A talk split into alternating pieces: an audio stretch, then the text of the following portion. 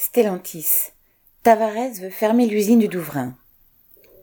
Après les manifestations d'avril et de mai 2021 contre la fermeture annoncée du site de production de moteurs et le transfert d'un moteur hybride en Hongrie, le PDG du groupe, Carlos Tavares, avait annoncé que le moteur 3 cylindres EB serait maintenu dans sa prochaine version, ouvrez la parenthèse G en 3, fermez la parenthèse, à l'usine du Douvrin, l'ex-française de mécanique.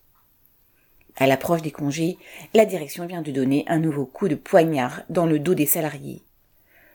Ce moteur EB Gen 3 ne sera finalement pas produit sur le site du Douvrin, mais continuera à l'être dans d'autres usines du groupe.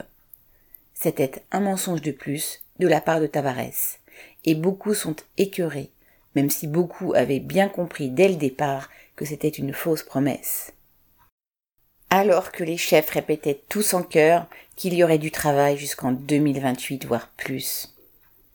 Il est clair que pour augmenter ses marges bénéficiaires à deux chiffres, Tavares veut précipiter la fermeture d'ici fin 2024. Il reste à Douvrin 1500 salariés, dont 250 contrats précaires en intérim ou en contrat pro, sans compter quelques centaines de sous-traitants travaillant régulièrement pour le site comme le nettoyage, le gardiennage, etc. Ce nombre représente une force, même si quelques dizaines espèrent surtout partir en congé senior.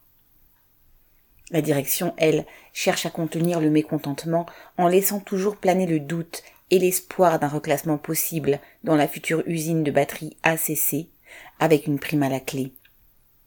Mais au final, 400 personnes au grand maximum seront reclassées, ce qui veut dire que beaucoup ne mettront pas les pieds dans cette usine.